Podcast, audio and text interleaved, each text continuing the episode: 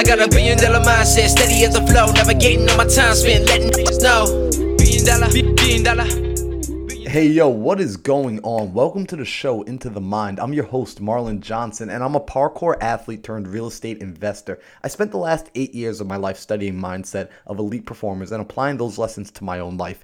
In my pursuit for success, I've sought out wisdom from mentors who are doing exactly what I want to do in all areas of life. So I've asked that they share their wins and losses with me, and in my search for those answers, this podcast was born. I wanted to share that valuable advice that I was receiving from successful entrepreneurs, investors, and world class athletes. So thank you all for tuning in. This show is for free, and my guests do give their precious time to be here. So I do ask for something in exchange to show our thanks.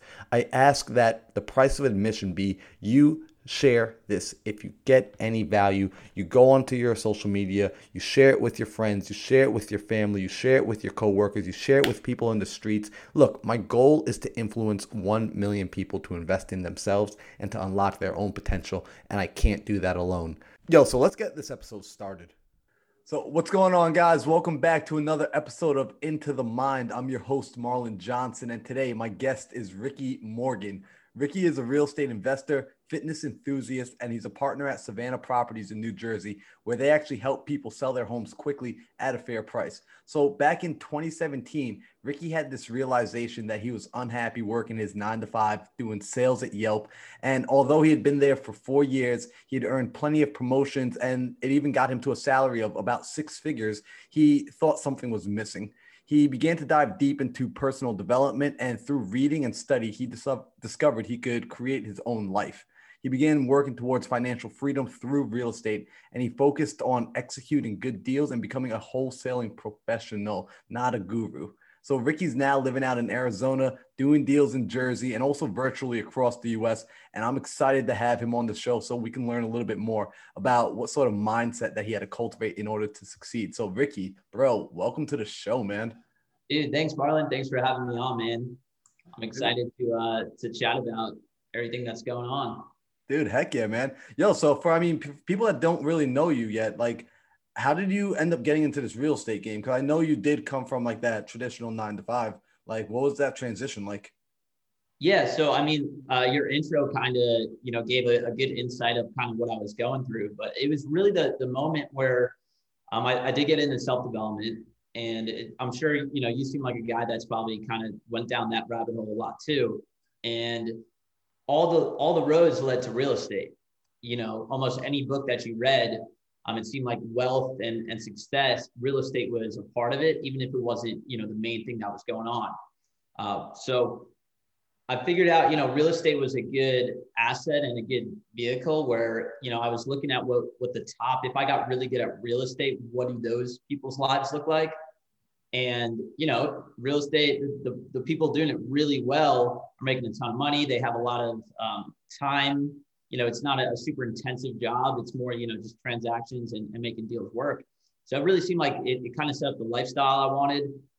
Real estate was always just kind of, um, you know, interesting to, to me as well. You know, I just um, like the idea of like being able to like flip something. And if you think about, you could flip shoes, you could flip couches, you could flip cars, but uh, real estate's like the biggest asset that you can really flip. So that idea kind of intrigued me where it's like, why flip something where you make, you know, 50 bucks or you know, even flip something off Amazon, you might be making a dollar or two. When you flip one transaction in real estate, you know, you can make 80 grand, 100 grand on one deal. So uh, that's kind of where it got started. And then, um, you know, I got linked up with my, my partner now, Steve. He's a Jersey boy, just like me. We played college golf together, which was, uh, you know, you know, a good um, way where we kind of built a connection in college. It's just friends. And then we didn't talk for like two years. And uh, we reconnected and he said he, he owned 20 properties in Trenton, New Jersey, which uh, for people that don't know, it's kind of like a low income. Uh, he burned a bunch of houses, just built up this portfolio that was cash flowing really good. And once I heard that, I, I really got hooked because I was like, if Steve was able to do that, like, you know, he's just another guy like me and he was able to find success so fast, that kind of made it real for me. So that's kind of where it all started. Yo, isn't it crazy how like being able to see someone like one of your friends or somebody that you know in real life do it, it like just unlocks the gateway because I know as I was getting into it, like it all made sense theory watching it all on YouTube, and it's like oh watching Max Maxwell, it's like oh yeah, like he's doing it. Right. But then at the same time, there's this like complete disconnect because it's like well maybe like it works in his market and not over here. Okay. But then having like your friend actually show you that a transaction's real, and you're like holy crap, it's not a scam. Like doing this stuff actually works. It's it's game change, man. Yeah, yeah, dude. Like th- that really made it real. And then even just me being in Phoenix, where I live now, like you know, guru capital of the world, as far as like you know, all the dudes online. But I had the same kind of you know hesitations, like you know, is this bullshit? Like, is this real? Like, what's kind of going on here? And then when I actually met these guys, you know, met guys like you know, I think your mentor Pace and Brent Brent Daniels and Cody Sperber and Steve Trang. Like I've met these dudes personally and, and they've been so helpful and always, you know, just wanting to kind of give back. And that kind of when I saw what they were doing, like in person, and I saw the kind of lives they had, you know, the money that they were making, I was like, this isn't just some internet get rich quick scheme. You know what I'm saying? Like this is this real estate thing is like real. So I think for some people that don't that have never seen it or actually talked to someone uh, that's doing it, the idea is kind of wild that like you can make a couple phone calls, sign a couple pieces of paper, and just make you know tens of thousands of dollars. For real, I mean that's the truth. I mean, obviously we know it's way harder than that, and like we don't right, want. It's not that simple, but but the idea when you break it down, it kind of is is yeah, really that. Yeah, I mean, dude, honestly, like I was in this room when I closed my first transaction, and it was out of state. It was in Milwaukee. I was sitting here in my pajamas, and it worked. And I was like, no freaking way that just worked. Like I just made money from my bedroom selling a house I'd never seen. It was just crazy. It, it was a paradigm shift, you know. So, yo, let me ask you because it was something I was going to ask a little later, but since we're here right now, I think it's yeah. an important topic to talk about. You're out in Arizona right now, and like you said, it is kind of like guru central for real estate investments. And being around that energy, being in that environment, do you think there's something to having that physical proximity to individuals that are you know, essentially doing this at a higher level, or is it enough to be able to soak it in through the internet? Dude, I think just the fact that um, it's it's taken time, man, like to kind of build a network of people out here. And I think that the way I've done that, like when I first got into it and I did no deals, I was going uh, like the first thing I ever went to was one of Steve Trang's real estate disruptors meetup. And I would go there, you know, I would talk to people and be like, oh, like, you know, looking to buy houses, I'm a wholesaler, but like I didn't do any deals, dude. So it was like you know, I tried getting time with guys like Pace and, and some of these big guys, but they didn't give me a lot of time at first because I wasn't really bringing any value to them. You know, so as time progressed and I just started actually doing deals and being able to like JV some deals. And like my first deal ever, um, I, I wholesaled to uh, one of my friends, Templeton Walker. He's a pretty big player out here too. That kind of helped me get in a network of people like, oh, Ricky's a good guy. He actually does deals. So I think that is huge, man, because um, I've had such even a big shift. Like, you know, this has been the best financial year of my life as far as how much money I've made from my corporate job. Like, you know, very happy with how I'm doing. But a couple weeks ago, I'm golfing with like Pace and Templeton and some of these dudes just like they're like way up here, right? They're making me seem like I'm not doing shit. And like I love that, man. Just like being around that and like they've given me the confidence now to like, you know, start like making content like like my flip lab thing um, that I'm getting into, and you know, just really going out there and uh, just seeing that in person and talking to them and seeing it is possible has, I, I think, it's so much more important than um, anything the internet could provide.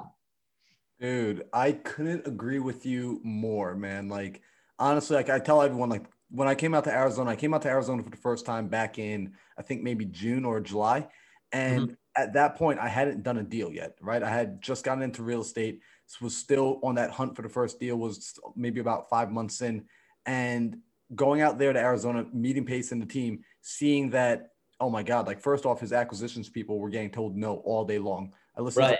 to hear no all day long. So first I realized there's nothing wrong with me. But then also just seeing the energy and the way they moved and the way they I was like, all right, there it's normal. Like this is a normal thing. These guys are really actively doing it and it's this energy they carry about like keeping the grind alive keeping the work and the hustle moving forward without getting burnt out and bogged down by it was something that like you can't see over the internet. It was this nuance because now it wasn't they weren't doing it for a camera.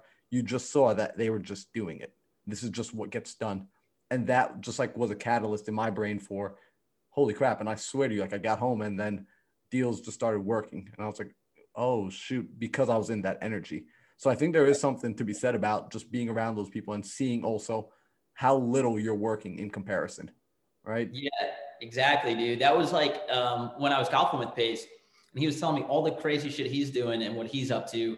And he has a wife, kids, like, you know, I don't have any kids, right? I don't have a family yet, hopefully one day soon, but uh, like I'm like I have no excuse. Like I'm like I'm golfing too much. I'm just like wasting too much time in the gym. Like I need to like get my ass working more. So like just uh just being around that dude is so uh, inspiring because if uh, around like some other friends that I have, it's like I'm crushing it, right? Compared to where I was, and like I- I'm grateful for for everything that I've done so far in real estate, but it's so much more inspiring and motivated when you know you're around that other that higher tier circle of people that are just on another wavelength. And it you know it just makes you want to work harder and just really grind every single day. Absolutely. Yeah so talk about that. I mean how would you say your circle has begun to change? Like at what point did you recognize your i would say your social circle or your environment begin changing? And what point did you consciously force the change? Yeah I, I would say like going all the way back to probably like 2018 kind of like when I made a decision, I wasn't too happy at Yelp. I, I realized I wanted out of corporate, but I also knew like you have to have a plan, right? So many people like they just they just see like what's happening now and just think like it happened overnight, but like you got to go years back to you know making these decisions and sacrifices. Like when I first got into self development, before that, dude, I was like partying all the time. I'd be at the bar like Wednesday through Sunday, just like getting blacked out, like straight up, like you know, it was good times. And I was younger too you know, I was just out of college, just moved out to Scottsdale, which is like a party central city, you know. So like I was doing that for a while, but I realized like that lifestyle and success just don't really mesh too well. You know, it's you're not going to decide to read a bunch of books when you're hungover or like, you know, go on YouTube and really get deep into some technical system podio topics or or whatever you're looking into. So like I kind of made that decision and like I took like a whole year off of kind of like being around that social circle of friends that would always go out and party and stuff like that. So I took about a year off of even spending time really around them. And I kind of told them, like, look, I'm trying to transition into this new phase of getting into real estate. And there's a lot I need to learn and research. And I just kind of need this time. So uh, that was huge for me of like just kind of taking that year off. And I think I read like 60 books that year, like really reprogrammed myself and then I think that kind of was the the foundation on like even what I'm building today of, of, really kind of changing from like that younger, immature, like you know, partying, not really caring about my future too much, to now, you know, it's like I go to bed at like 10 p.m. every day. Like I'm like the most boring person ever now, you know. but it's in a good way, in a good way. But you got to um, be aware of that and and you know make that decision. It's not something that just naturally happens. See, yo, what I do, I really like that, and I really appreciate that. And I'm sure you know, um, you know, you're familiar with Matt Simmons, right? No, I'm actually not. Dude, you got to meet him. He, I mean, he's not out there in AZ. He's out in uh, Pittsburgh, but okay. he was on the Trang podcast. I had him on my show a few weeks ago, and he talked about this before he stepped into real estate. He took an entire year, like in full 12 months, and reprogrammed himself just entirely from start to finish. And in his first year, he went from zero to seven figures just by working on that mindset and cultivating the person, the type of person he wanted to be going forward. So hearing that you had this very similar, almost like origin story when right. it this kind of you know thought process of you know what i'm gonna make the sacrifice. And this is the part that most people won't ever see you know? It's just there's no way to capture it really because it's not entertaining. It's not sexy. It's no. like 60 books. Like who wants to sit and watch you read 60 books? But right crucial to actually making this happen. You know, so I'm curious because I do want to like deep dive this for a second. Yeah. When you were doing that reprogramming, I mean, mm-hmm. like, what did that actually look like? Was that like, you know, go to work and then come home and just sit and read books? And like, what did that actually, how did that manifest itself throughout that time? So, so what I always struggled with was kind of like discipline with like certain new things that I tried. Like I like started fitness and failed a couple times because I just lacked like daily consistent discipline. But I also never really had a good game plan. So I started listening to uh, Andy Frisella. You ever, you listen to his podcast, oh, MF CEO? yeah, yeah, right. So, dude, this is like back like 2016, 2017, whenever you know I kind of first listened to it, and he had something called the Power List. I don't know if you ever heard of that. I don't remember the Power List. So, so the Power List is what he says to do is write down five daily critical tasks that you need to get done every single day. So it, it doesn't have to be like crazy big task and, and, and don't make 10 on the list, just five things. So like five things would be, let's say, uh, when I first started, it was like read 10 pages of a book, you know, get to bed at 11 a.m. Like I was doing like a morning routine at the time. It was like that and maybe like go on YouTube and, and watch like one of I think like Max Maxwell's video or whatever I was watching at the time. But just like five simple, easy things that on a daily basis you could do that's helping you move the needle forward. Cause it's like, I think I'm a big believer, like people underestimate what they can accomplish in like a year or two, and they overestimate what they can accomplish in like a couple weeks or a month. So people aren't playing like the long game, I think, when it comes to these things. So it's like that was really where I was just like, what can I control today? You know, looking at, I might not start doing real estate deals for another year or two. But if, if I do these five things every single day, it's just going to have a compound effect. And in a year from now, I'm going to be a completely different person. Yo, I, I love that. And I want to emphasize that for people that are listening because we've had a few guests on this show that really hit home on this fact, on this uh, topic, where it's really figuring out the daily principles, the daily disciplines, and hammering them away. We had Mark and April Giuliano, where they committed to five hours a day of cold calling every single day for six months before a deal broke through. Matt Simmons committed to waking up at 4 a.m. every single day and getting his day started right there off the bat until things worked out. He did that for an entire year and still continued to do it. So hearing that you're committing to like the power five and ultimately just giving yourself these small disciplines to train that discipline muscle, right? Like think of it as like the same way you got a bicep, it's a discipline muscle. And that thing, you start working it out. It doesn't matter what the actual task is. The task is pretty irrelevant. I mean, like one of my disciplines is making up my bed every single right. morning. Yeah, yeah, yeah. Some simple like that, it gets the day started on on the right path, and it just like it keeps you in check. You know, keeps that like everyone has that voice in their head who wants them to do like the bad shit. You know, it's like sleep a little later, like don't go to the gym today, like eat like shit, like whatever it is, right? Like everyone's got that internal voice in their head, but it's the people that can really control that and shut it off. And it's like like when that comes in my head, it's like maybe you don't have to go to the gym today. That's when like I take my pre-workout and I go straight to the gym because it's it's it's training that part of your brain to to not let it take control of your daily actions and, and it makes you feel like you're in control then. Yeah dude so i was uh you know earlier i was doing a little research on you and i came yeah. across a podcast. I forget which one it was called but essentially you said something in the podcast where you mentioned that you like those moments where it's almost like your brain is speaking so loudly and clearly on like lay in bed longer, Ricky. Like, yo, just chill out. Don't do this because it uh almost like in a way it shows you exactly what you need to be doing. Like, could you elaborate on that a little? Yeah.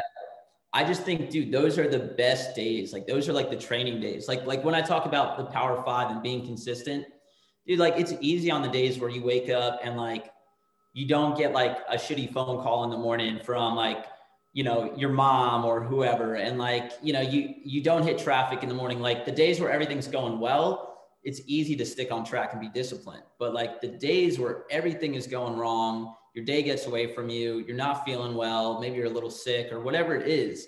But those days if you can still get your shit done that's where you prove to yourself like damn like if i can be disciplined and just get take care of my day on a day like that like the rest of the days are easy. So I just think you have to though take advantage of those moments is what I look like any moment, right? You could decide to like kind of play victim to it or like make the best out of it. So I think it's like training your brain to just always make the best out of it because as a business owner and like being in real estate, like you, you have to always be solving problems, right? And you can't let like shit comes up every single day, right? But you can't get bogged down by those things. So I think it's similar um, to to that part of your brain. You know, it's all connected. Where it's like if you can train yourself, and you know, like I, I connected to fitness a lot. I got really big into fitness right when I got into this because it, it trains that discipline side of you, and it really checks you on a daily basis. So I think it's cool, man. I, I love those those tough days but not not too many, you know. yeah, no, definitely not too many in a row. Definitely, it still weighs you down for sure. But like you said, like it is that training day. So I mean, like for like for those of you listening, seriously, like you can pause right here, go back to the beginning, listen back up to this point because so much value was already dropped in just like this short period of time, and that's insane. That's one of those things where a lot of people forget that. Like it's really, it truly is the training when it gets hard, when it gets tough, when you don't want to do it, great. Now you're actually doing the thing. It's like working out. The workout doesn't start until you want it to stop. You know, so it's like exactly. There's there's no secrets, man. It's it's not the the fun stuff that people want to hear. You know, everyone wants like the get get rich fast, like the easy. You know, what's the secret? You know, people like you know have seen my fitness transformation. Like, yo, what's the secret, man? It's like there's no secret, dude. Like, you know, I haven't missed a workout in two years it's just like, yo, show up to the gym. Like, how do you get six pack? You do the workouts. Right. Do your workouts and like watch your diet and like you'll you'll be there, but there's no there's, there's, there's no secrets, but sometimes people don't want to hear that. You got you got to put in the work on a daily basis. So let's bring it back now. So you you dip out from your job, you get into right. real estate. I mean, from the point of you actually leaving the job and then starting to work on your mindset till you have proof of concept and you close on your first deal. I mean, what's that time frame look like? Yeah. So uh, right before, probably like four or five months before I actually left my job at Yelp, I started doing some marketing and wholesaling. So I started sending out marketing, talking to sellers, answering like RVMs and doing some cold calling. And it was just like my, my job at Yelp was like pretty sales intensive. Like I had to make 80 cold calls a day at Yelp. So it was like a hard job to kind of balance, like also then getting on the phone with sellers so I, I got no deals when before I left Yelp. So four months sending out voicemails, no deals. But I felt confident enough where if I didn't have the Yelp job that I would for sure like get some deals going. So I kind of planned out like six months beforehand, like gave myself six months of like runway of like, okay, I have food, I have, I'm gonna be able to pay my rent. Like if I don't make income for six months, I'm gonna be okay. So pretty much, do like six months passed of me grinding, like cold calling, trying different. Like at first, I started marketing to Phoenix. Um, then I started doing Jersey, and I started doing kind of both. But it took me six months to find my first wholesale deal out in Phoenix. And then like two weeks later, I got my first deal with um, Steve in New Jersey. And then soon thereafter, me and Steve partnered up. And it went from there, dude. But it was crazy, man. Like I was down to like my last couple thousand bucks before my first like wholesale deal closed. So I think some people like don't take that time though to to plan out that 6 months and give themselves enough burn when they leave their job. Like you got to you know, give yourself the best chance to succeed. And I think if I didn't give myself, you know, that extra time and saved up kind of that nest egg of money, who like who knows where I would have, you know, ended up now. Maybe I would have had to go get a job and then maybe the, the wholesaling stuff I would have kind of put on the back burner. Yo, dude, that's so important. And I like what you called it, right? You called it a runway, you know, because essentially that's what it is. Like the plane is capable of taking off.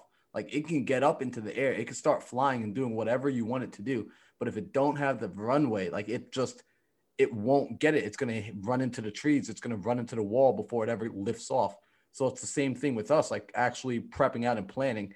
And I think that's where that um kind of discipline of the idea of making a decision, right? Actually deciding I'm doing this, right?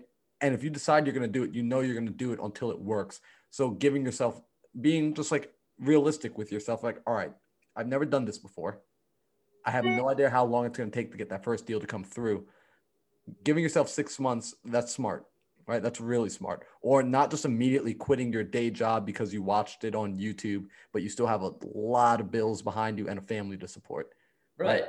Just being strategic about it, right? I don't yeah. even say realistic, but just being strategic, giving yourself the best chances to succeed is like the way I always look at it. Like there's going to be shit that comes up and like things out of your control. And like, who knows, like if that seller didn't pick up last year where we had like one of our big deals that like really gave me then like the runway and freedom to like continue to go on. It's like, there is some luck involved, but it's like they always say like like I'm a big golf fan. Like Tiger Woods always gets lucky. It's like he's always putting himself in positions to get lucky, and he the way he trains and the amount of practice shots that he hits in all these different situations. It's like he's setting himself up to get lucky. So I think you always have to try to set yourself up to get lucky and set yourself up um, to make it the easiest path to success. And I think some people just make it really hard on themselves where they're like, hey, like I'm trying to get into wholesaling. Um, I have three kids. I can barely pay my rent. Um, I have no money for marketing. Like, why can't I get deals? It's like, dude, you have a full time job. You have kids. Like, you have no money to market. Like, how do you expect to start getting deals? Like, you got to figure that part out first. You know, set up a, a game plan to just get to a position where you can possibly start being successful in this business. Yeah, so I mean, I think this is kind of a product of like that social media effect we are talking about a little bit, where people, you know, they're only seeing the highlight reels. And this isn't a knock on anyone. Like we all love sharing like our favorite moments. Like we all sure. do. That's what yeah. social media is for. It's like I want to share with you the moments that make me happy. The thing is now when someone new is stepping into the space and every single person they see is sharing a different highlight moment in their mind, they start to feel like a deal happens every single day. A deal is happening every single second and there's something wrong with them for not having that deal happen every single second. And like you said yo like it took time. I mean so during that time of you calling every single day right? I imagine yeah. you were calling every single day. Like was, yeah. what sort of hours were you putting in on this uh on this phone? About eight hours a day yeah, and and dude i think i i kind of was fortunate of for four years my job at yelp um, besides being like manager for a year was to cold call business owners to spend money on Yelp ads. And Yelp is like the hardest thing to get reviews for your business. People talk shit. Like business owners like hate Yelp, dude. So my job was to just cold call these business owners every single day and people just tell me to F off like all day long. So I got really, really good with dealing with rejection and kind of getting in the mindset of like when you're cold calling, like you have to remember like your next no is closer to your next yes. Like getting yes and no's is a good thing. If every single time you made a dial, if someone picked up and told you to go F off, you're one no closer to a yes. It's the people that don't pick up, indecisive people, that that you know, the tire kicker leads. Like those are worse than the the straight no's. No's aren't that bad. And I think people gotta embrace that type of attitude. Like if they want to be successful, like cold calling, because it's it's a grind, man. I don't try to make it sound easy for anyone. Like it's it is not easy. I would say see people left and right at Yelp just burn out after two weeks and quit because it's it's tough to get on the phone and get hung up on all day. But sometimes you gotta get your teeth kicked in to kind of get to the point where then you don't have to cold call and you could hire some and delegate out tasks that take away a lot of your energy. Dude, I mean, yo, that's absolute truth. And honestly, it's funny, man. Like I read all these books that always talk about like people that say they like cold calling are lying. I'm not gonna lie to you, bro. I like cold calling, not because I like it, but I like what it did for me. I like the confidence that it gave me after learning how to face rejection, how to face the no's, how to know that like I genuinely get excited now when someone tells me no. Cause in my mind, I'm like, oh shit, yes, like that one's out of the way. Like, like you said, that yes is already out there. It already exists on the timeline. So now like getting through these no's, you're just closing all the other doors until you get to the one that you need to walk through. Totally. Like like Yelp was the best kind of like starting spot for me. Like as you know, I, I went to college and I graduated with a business degree from Rutgers, but that taught me nothing about real life the way cold calling at Yelp. Like within three months of cold calling at Yelp, I felt like I was more suitable to like be successful in business than everything I learned in college. Like anyone listening, like if you want to be your like a business owner, an entrepreneur, like don't go to college, in my opinion. Like get a sales job, like knock doors for solar, or like just get a cold calling job where you just get you know rejected all day long like and just do that like from like 18 to like 21 man and like you'll you'll be a savage by the time you're like 21 years old and like when all these other kids are like in all this college debt you know, you're gonna have all this sales experience and already already be like a shark in the in the world, you know. So Yo, that would kind of be my advice, dude. I wish I never went to college and just went straight into a sales job. Dude, it's so true, man. I honestly like I worked at when I got into real estate, I was like, yo, I need sales experience because I was like, I didn't have any. So I picked up a job at LA Fitness selling gym memberships just for the pure fact. I was like, I just to talk to people and practice selling because I didn't have enough leads to talk to. I was like, I just need people to talk to. And it was yeah. like an awful experience, but it was amazing because it taught me that, like, yo, like rejections, it's a numbers game, right? Totally. If you're get beat down by this number, like you either don't have the expectation of understanding how many numbers you're really going to have to go through, or you need to be smart enough and provide value in a different way to go get the person that's going to build themselves up tough enough that you could put them in that position and you could position them to win for the team. Right. Yeah. Dude, that's insane, man. So, you know, the deal happens, you get your first deal, lock it up. What how much was that first deal? And then how did business kind of catapult after that, or how did business move afterwards? Yeah, so the, the first deal was uh, came off a Facebook ad out oh, here nice. in Arizona. I was running some Facebook ads and I, I got this lead. It went to the house. It was my first ever seller appointment in person. Went to the house. Then like the deal kind of fell apart. He said he went with someone else. Their buyer ended up not closing. So then he called me back and was like, "Yo, I'm ready to go." So I was like, "Oh shit!" Like I didn't know what to even do. So I, I called up my buddy Templeton, or at the time he wasn't really my buddy, but he was someone I saw on social media uh, someone I knew through a friend connection of like, he's a good guy. He's not going to you know, screw you over on a deal or anything. So I just hit him up and he was like, dude, I'll come in, I'll contract it. I'm either going to wholesale it out or I'm going to close on it myself. But either way, like when we lock it up, like it's, it's a done deal. So I just wanted to get, gain that experience and just kind of see how he operated and stuff. So I wasn't even focused on like trying to make the most money on it. And I think people should really focus on that like your first couple deals, don't worry about how much money you make. Like I see, I'll talk to new, people who, who are just getting into it. And instead of like trying to learn, they're trying to squeeze every last dollar out of it. And then they end up, you know, maybe selling it to someone who's not a legit buyer. The deal blows up instead of making a little less and working and, and understanding how a real buyer operates. So um, sold it to him. He locked it up. He wholesaled it to me, or I, I made like 5K uh, assignment fee. It was a 5K assignment fee. And then I think he wholesaled it out and made like five or 10K too.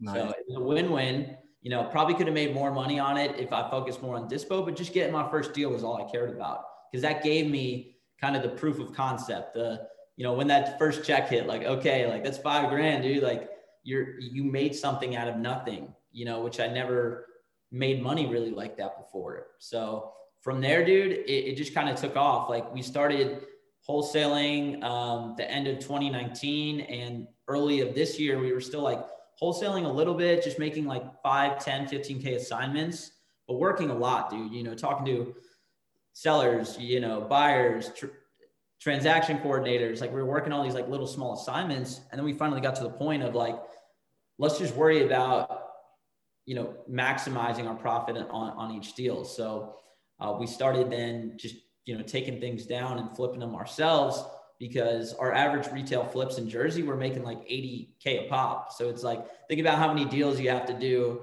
Um, you know, if you're doing 5K assignment deals to make 80 grand, I'd rather do one deal, flip it, you know, know it's a good asset. And, you know, even if it takes five, six months to do, then to be going crazy every day working about small assignments. Yo, honestly, that's the way to go. And I like what you said. I mean, you touched on a lot of things that hopefully newer investors are listening to, right? First off, not being trying to not trying to milk everything from that first deal, right? Because yeah. a lot of guys ruin deals that way. And also it shows the mindset that they have. It's such a short-term scarcity mindset. If you're totally. really in this for the long term and you really have that abundance mindset, you know more deals are going to come. Build a relationship with your buyer. Go find a real buyer that should be your homie. You should be able to call your buyer up and just chill and kick it and just like talk to them. Like you should be able to tell your buyers about your deals before you even have them under contract. Yeah, like it's it's such a mutual benefit of a relationship. Like you both should love each other because it's like like I'm paying the wholesaler, you know, and the wholesaler is getting paid for me, and it's like I'm making money from the wholesaler. It's like it's a win-win for everyone.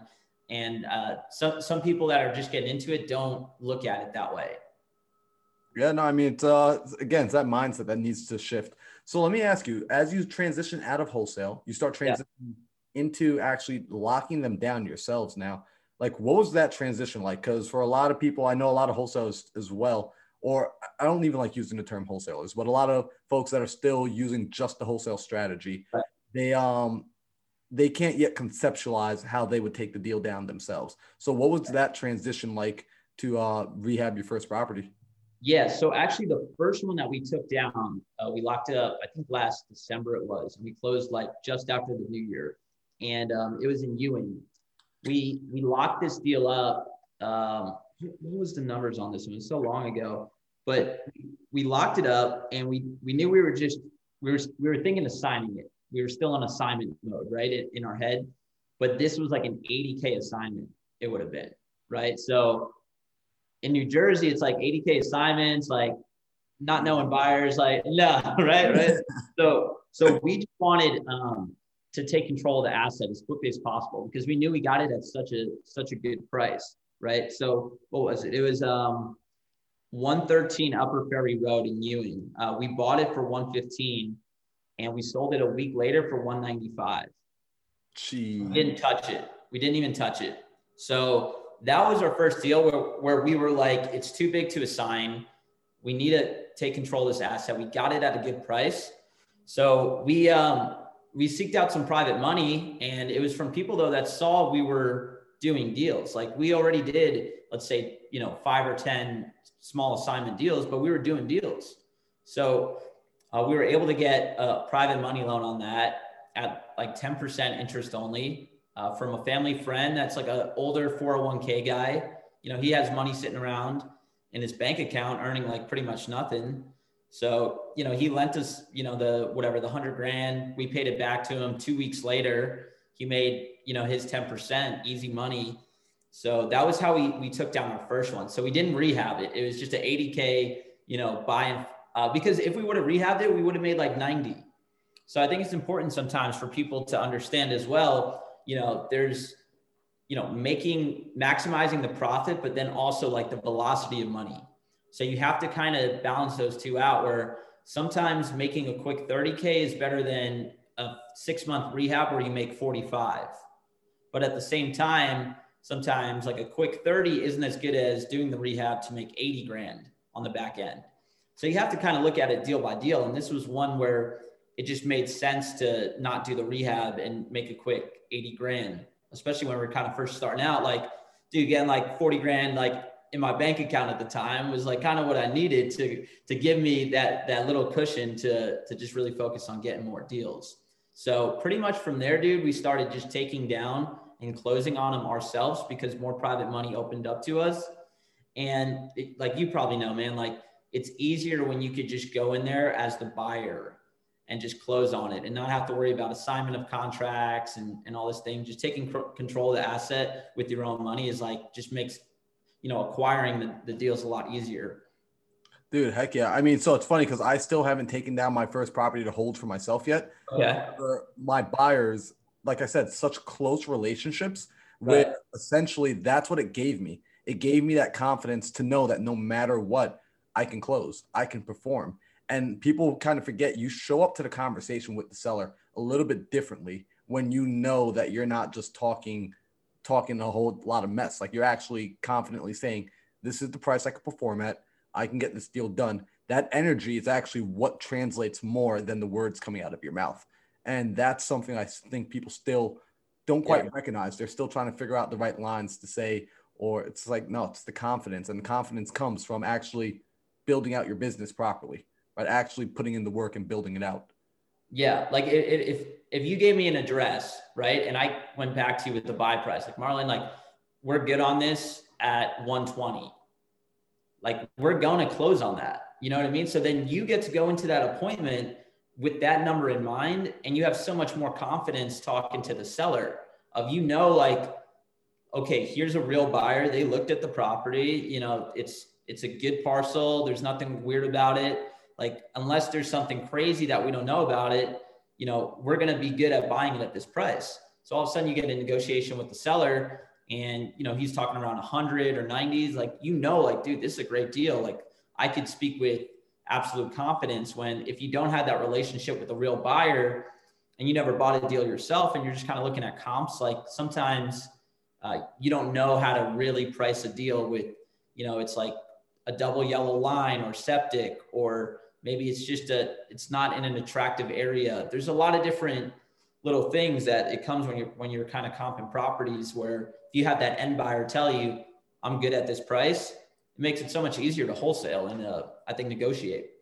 Yo big time big time. So let me ask you then now you with the wholesaling and even locking it down and flipping it back on the market those yeah. are all very transactional right? You do the work you hustle your ass off you get paid and it's a great payday which is amazing. It's not necessarily wealth building. So how have you guys started wealth building for yourselves or has that process started yet? Yeah so i actually the first real estate deal i ever bought was actually a rental in trenton new jersey. And i bought for $80000 and it was like a cash flow machine dude. It made like 800 uh, like a month in cash flow. Nice. But low income there's like a lot of like cons to low income as well uh, but so, uh, long story short, though, I sold that because it doesn't make sense to just have one of those. You know, like it makes sense kind of for Steve. He is 20. So if there's a couple problem houses, you have the others to offset it. But right now, dude, we're not really in uh, kind of figuring out the wealth building part in our business. Our main focus is increasing our active income right now. So kind of over the next couple years, what we talked about is like if we could figure out how to you know consistently make seven figures in active income, you know the passive investments are going to come once we have once you have a lot of money. It's easy to kind of then reinvest that and deploy it into whole properties. So we'll see how like the market shapes up too. You know, right now it's you're not buying properties for cheap. You know, the prices are going up. If all of a sudden, in let's say six months from now, you know things do change, or a year from now things do change I don't think it's a bad time to be a little cash heavy and not really, you know, be thinking long term. I think, um, I think when you're younger, like I'm saying, uh, I mean, like uh, I'm in a relationship with Dana. almost got caught, bro. Almost got caught, but no family. But my point is like no family, right? No real ties to like needing that, you know, passive income coming in every month. Like I, I think it's good when you're just starting out to focus on increasing that active income because retiring is like not what am I going to do if, if I had you know enough money to retire? I'd probably be more content and not wake up every day hungry to try to hustle for more deals. So I think it's like figure out how to make more money first, figure out how to get yourself in a good position financially and how to make a lot of money and then kind of move on to kind of keeping it but kind of don't skip steps and I think don't focus on too much at once. So that's kind of the position we're in now. Yeah, man. Honestly, those are that's some good advice, bro. Like I don't know if you meant to really drop that sort of wisdom, but that's really what it is there. Like working on building out that active income, building up that war chest. Like Pace calls it a war chest. And like that's the mindset, right? Build it up so that you can be in a position to act on opportunity later on, right? Don't force the deals, but when you see them and everything, the world goes on discount, you have all the money in the world to spend on it. So I mean, right.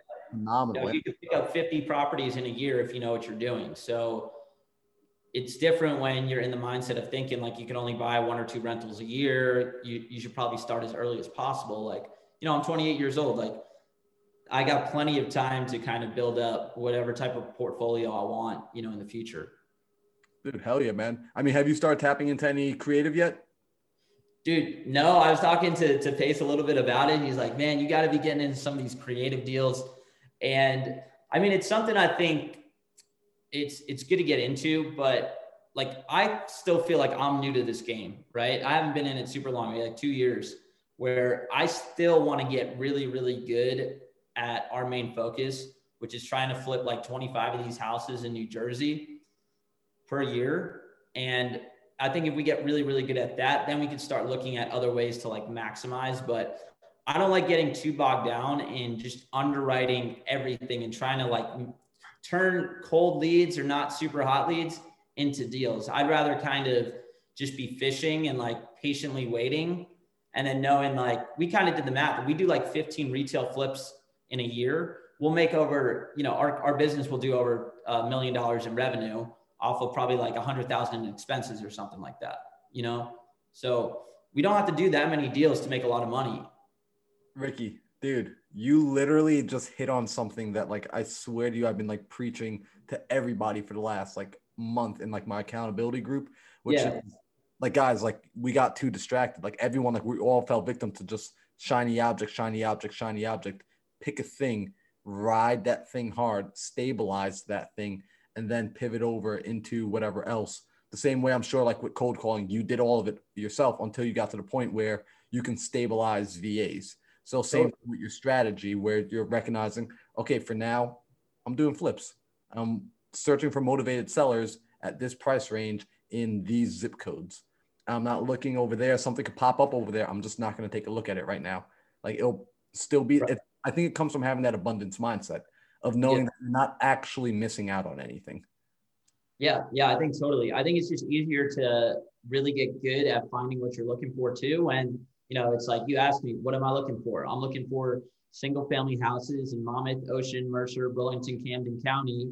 You know, between the ARV of 250 and 500 that need a lot of work. No septic, sewage. You know, no leaking oil ground. Un, uh, underground oil tanks. Like that's kind of like our buy criteria, you know. So I think we have a very specific buy criteria. So sometimes, you know, do we miss out on a deal that we could have made money on? That's an occupied rental that maybe we could have done something with, possibly, but it doesn't bog us down on a daily basis of distracting us from our main focus of finding what we're looking for. So I think it's you, you got to kind of have a strategy and then stick to that dude. All right, so I'm like, I'm sorry, we got to deep dive this just a little bit more because I really wanted to hit home with people. Yeah, dude, I love it.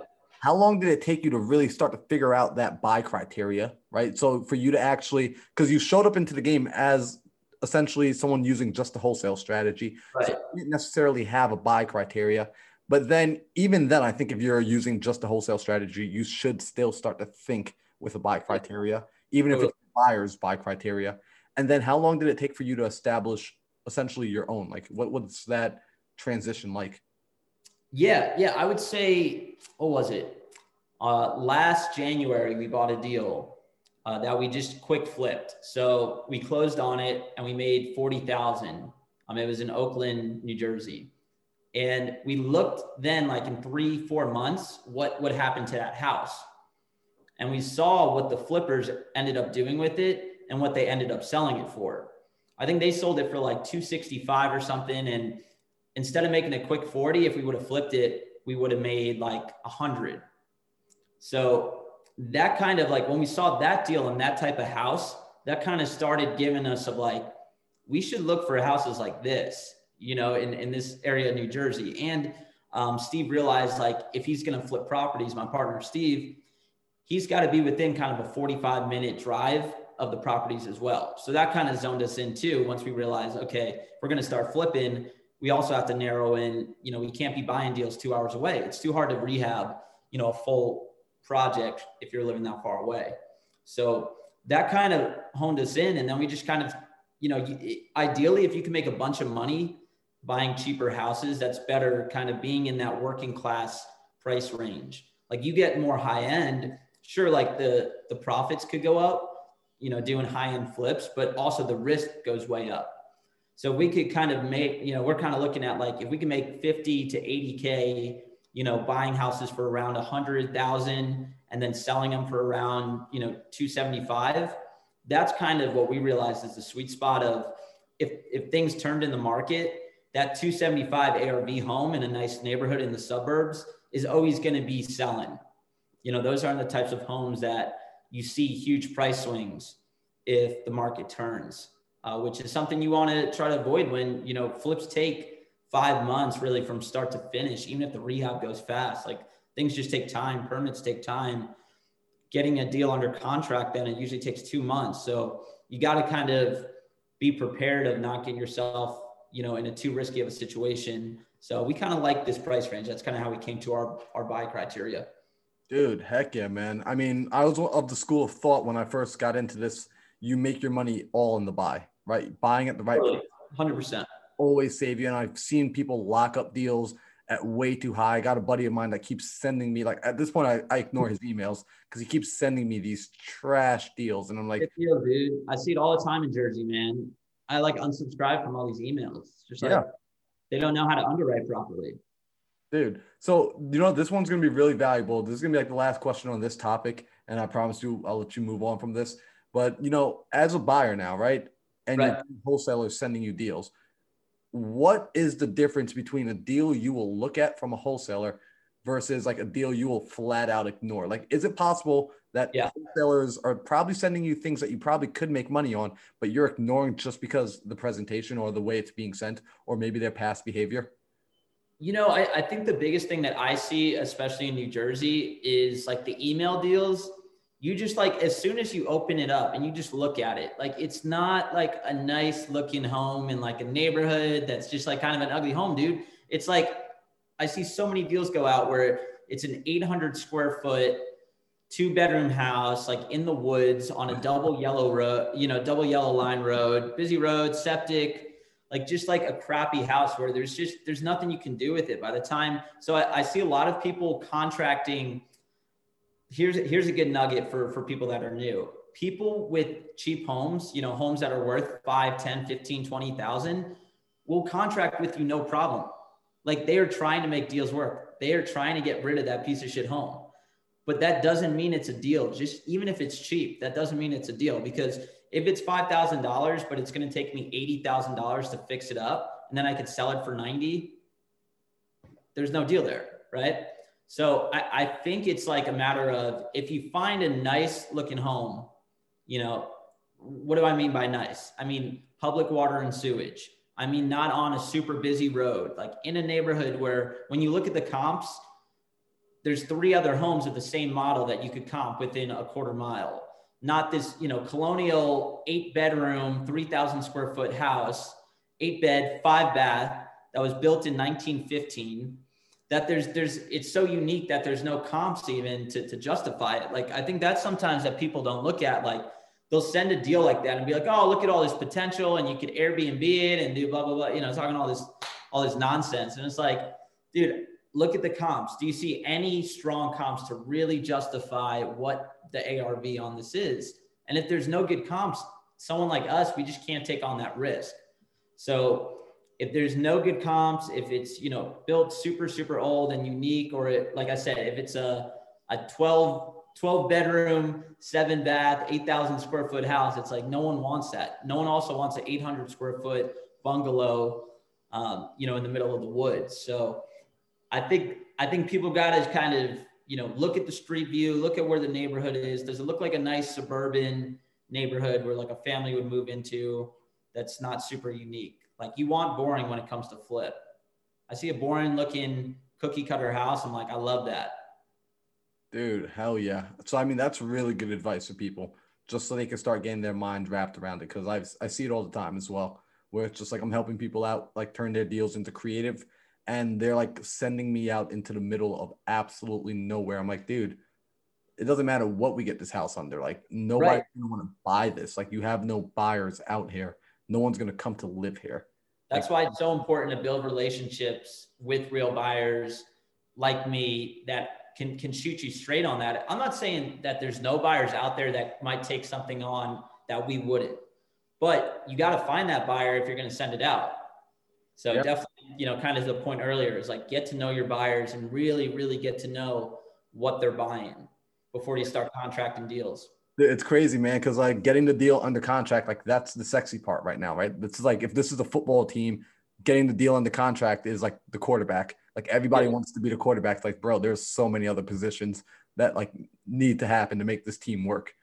Yeah, like earlier this year, dude, we, we started um, trying to wholesale virtually, and we had like a VA um, in the Philippines trying to like lock up deals for us, and he was, but dude, he locked up probably like ten contracts, and we couldn't move. We couldn't move one of them.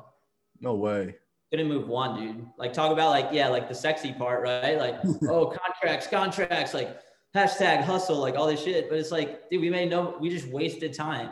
You know, we wasted everyone's time. They were just shit deals. You know, they were like those sellers I was talking about. You know, a five thousand a dollar bungalow that's been sitting there for 30 years, they'll contract that with everyone. Yeah, you man. know?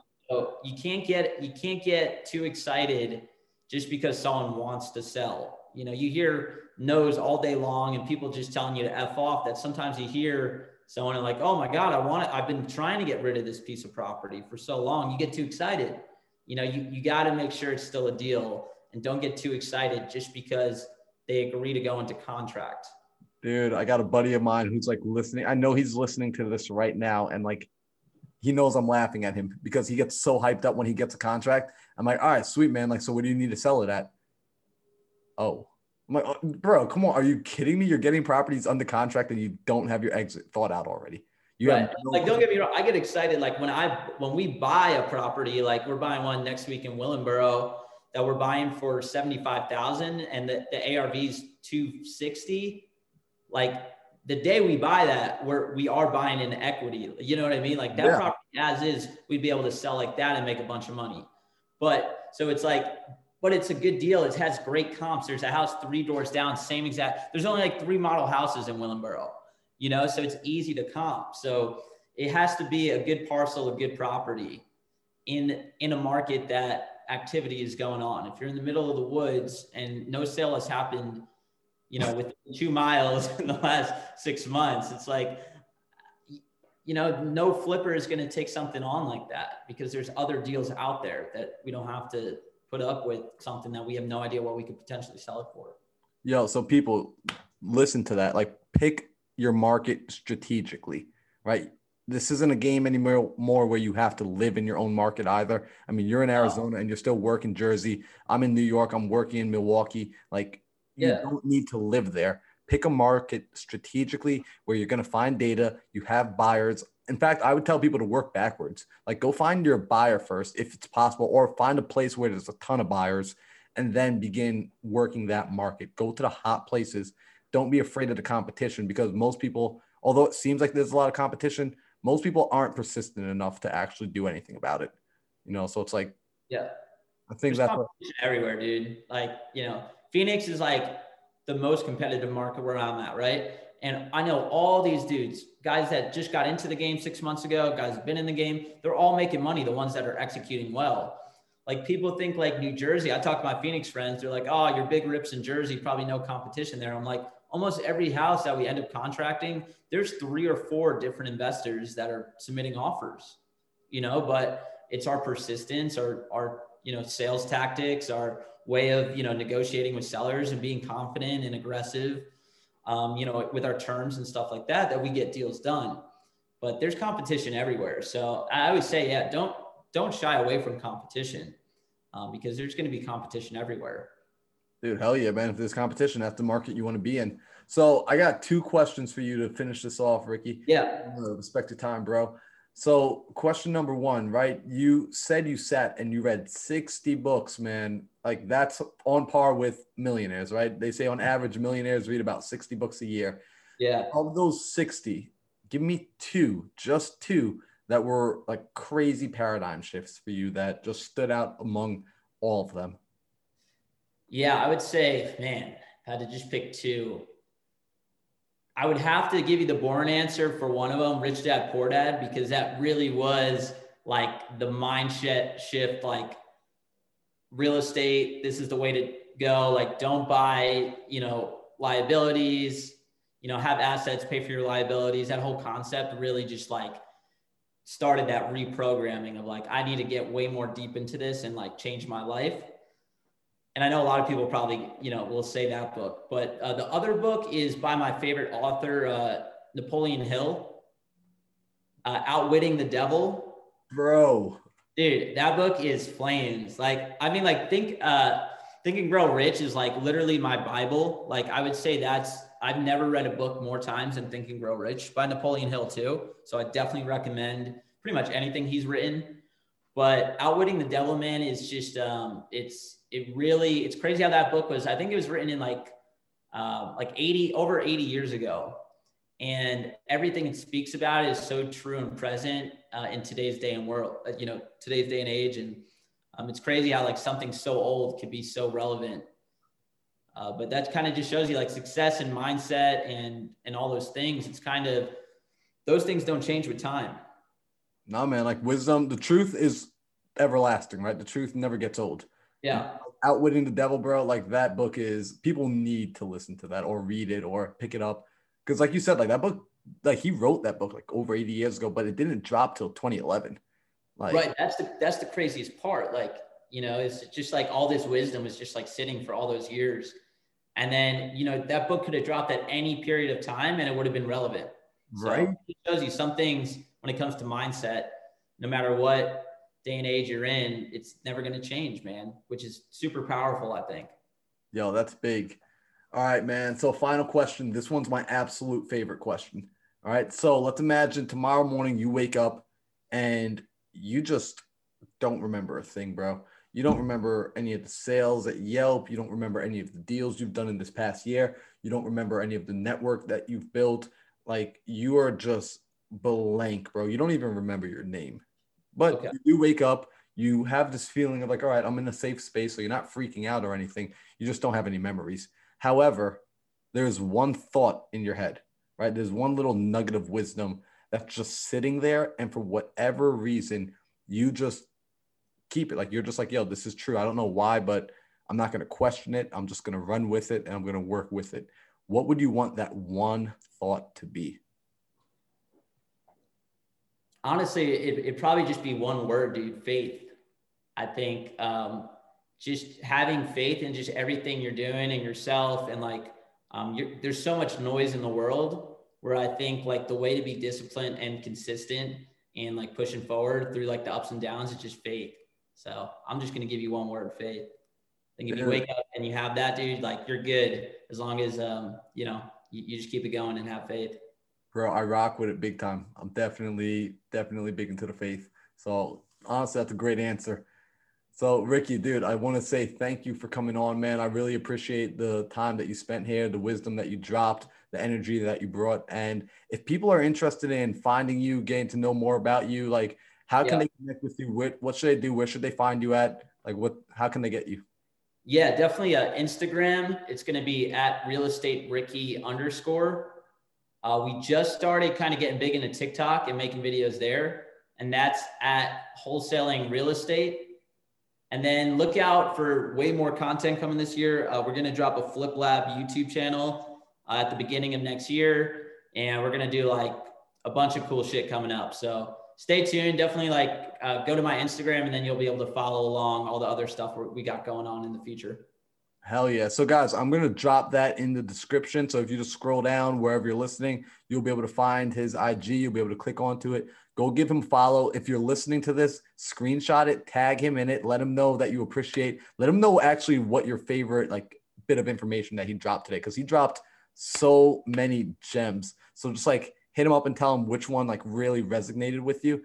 And if you're doing deals out in Jersey and you need help, DM him, reach out to him but hit him up only if you have something like concrete. Please don't just like, I mean, unless Ricky, you like answering theory questions. I always tell people don't just hit people up with like the theory, like, well, what if this, what if that, like, right. like, dude, dude, if you if you have a if you want some of my time, and I will give anyone my time, but like, send me send me a deal or something. Let's talk about that. Even if I don't buy it, like, cool. Like, I'll help you out with some other tips. But yeah, it's like the the DM that's uh, hey, so what is wholesaling? Yeah. Go find some videos, man. Okay, come back to me with uh, with the deal. Dude, awesome. But yo, Ricky, appreciate you, man. Definitely. Um, you know, if you ever need anything, reach out. And thank you so much for coming on the show. Yeah, absolutely, man. I appreciate it. Okay, guys. So I really hope you enjoyed that interview. Once again, I ask that if you receive any value at all, I mean anything, if one thing stood out to you, leave a comment below. Let people know what that thing was. Let us know what it was. We do read all of the comments and absolutely share this with a friend. That is how we help each other. Okay? The best thing you can do is pass on knowledge and information that's helping you grow. Send that out to your friends. Help them grow build your network and build your power team. Let's all get this together. So I want you guys to click that share button, click that like button, subscribe. Make sure you're here for the next episode. And remember that the greatness is already inside of you.